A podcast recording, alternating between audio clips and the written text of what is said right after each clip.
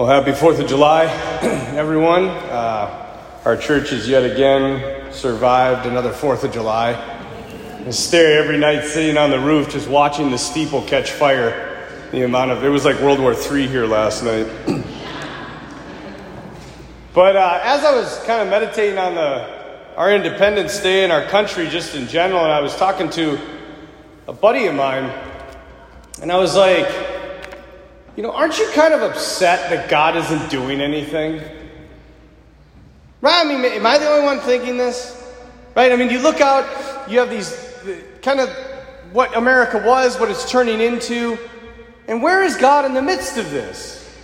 And my buddy's like, well, maybe God is doing something. And I'm like, well, it doesn't look like it. And he's like, well, just remember, God's ways are not our ways. And internally, I'm just like, Shut up. you know, like, it sounds like, I mean, even though that's a true statement, it's biblical, it just seems like a cop out to me. Like, come on. But as I started looking at it and kind of seeing what was the common denominator between kind of these two polar, like the, the polar opposites of America, what it was and what it's turning into, and then I started to think that, yeah, maybe God is doing something. Maybe he's teaching us in the exact same way that he taught the Jewish people. Now, in the first reading, we have the prophet Zechariah telling us that the Jewish nation is set apart. They are to be like the light of all nations. Who would have guessed? Who would have guessed if I would have said, What civilization in the history of the world, where was God going to come to us? Who would have guessed Israel? Nobody. We might have guessed, you know, the Romans, the Persians, the Greeks, the Babylonians. But Israel? How weird. And I got to thinking, why did he choose this weird nation, this blip on the map? Why? It certainly wasn't because they were a powerful nation. I mean, they were enslaved most of their history. I mean, think about it. What were the two major moments in Israel's history? You should know one for sure. Egypt, good, right? Well, even more so, what about Egypt? The Exodus, good. So that they were actually released from slavery. So their first huge moment is like, yeah, we're not slaves. The second huge moment, does anybody know that one? This one's a little bit harder. Huh? No, I mean that, yeah, again, I'll get to that. David and Goliath.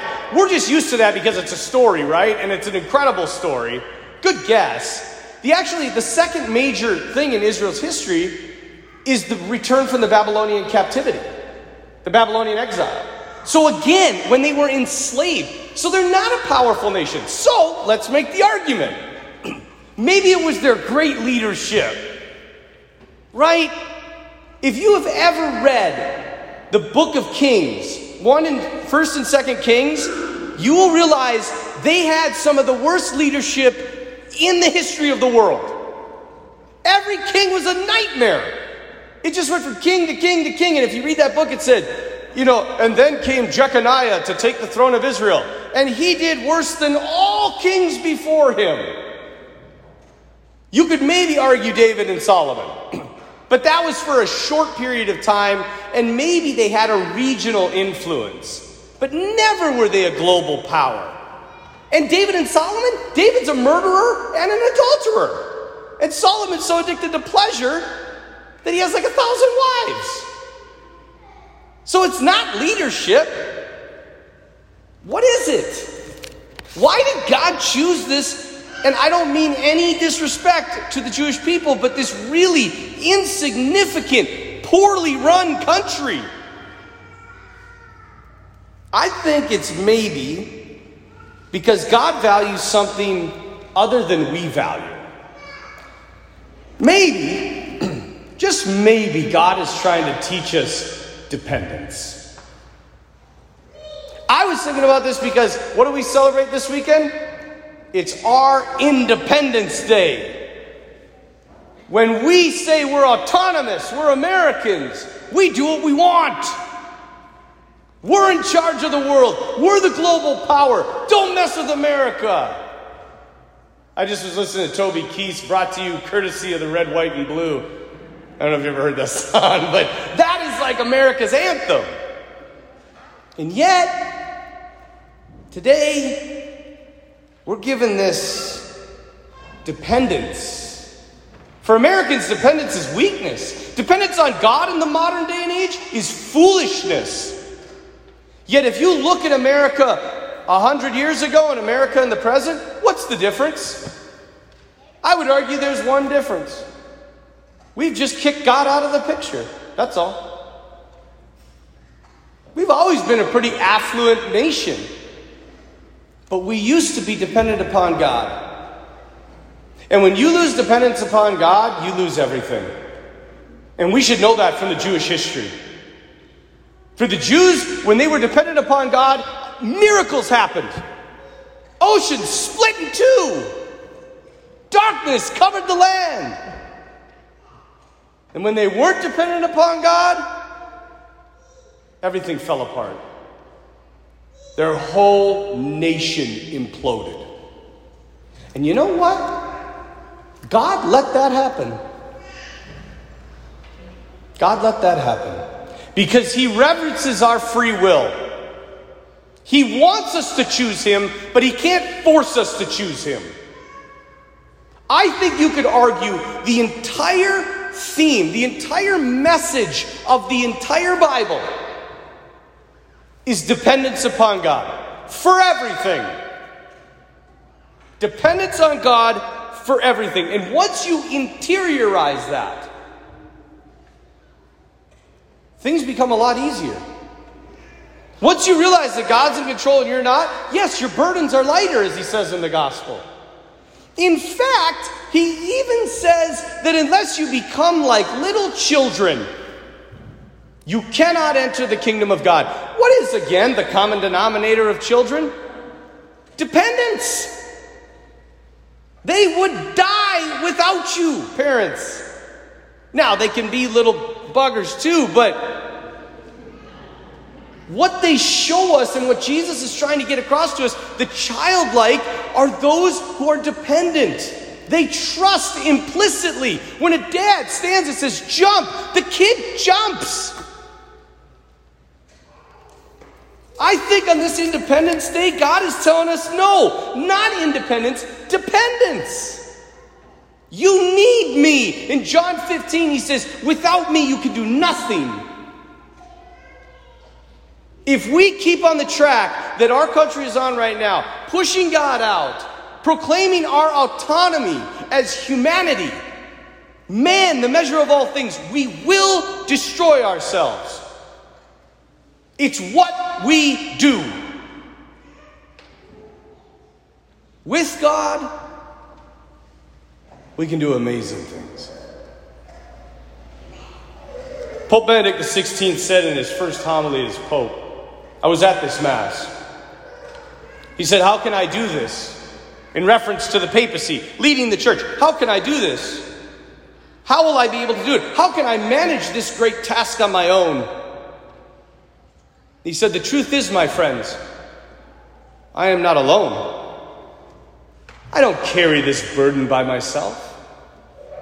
I could never carry it. God is with me, God sustains me. And you, I ask you for your prayers, your love, and your faith to accompany in my great task. I don't know if you know this, but today I am the 21st pastor of St. Joseph's Catholic Church. I. no. Yeah. No.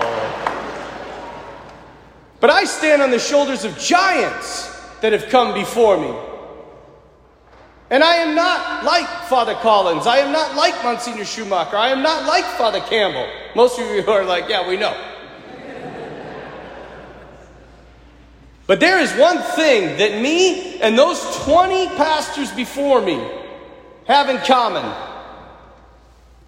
And that is if we don't depend on Jesus, we will mess it up real bad. Because we got nothing without Him. Nothing. St. Bonaventure said it best. He said, If you learn everything, but you don't learn Christ, you've learned nothing. And if you learn nothing but Christ, you have learned everything. When we finally realize that without God we can do nothing, then, my friends, our burdens will be light. Then our country will return to the path that it must be on. And so today, on this Independence Day, let us solemnly declare our dependence upon God on behalf of our nation. And if that makes us not American, then I don't want to be American. I want to be Catholic. Because even though I'm not an American, I will be Christian and I will be free.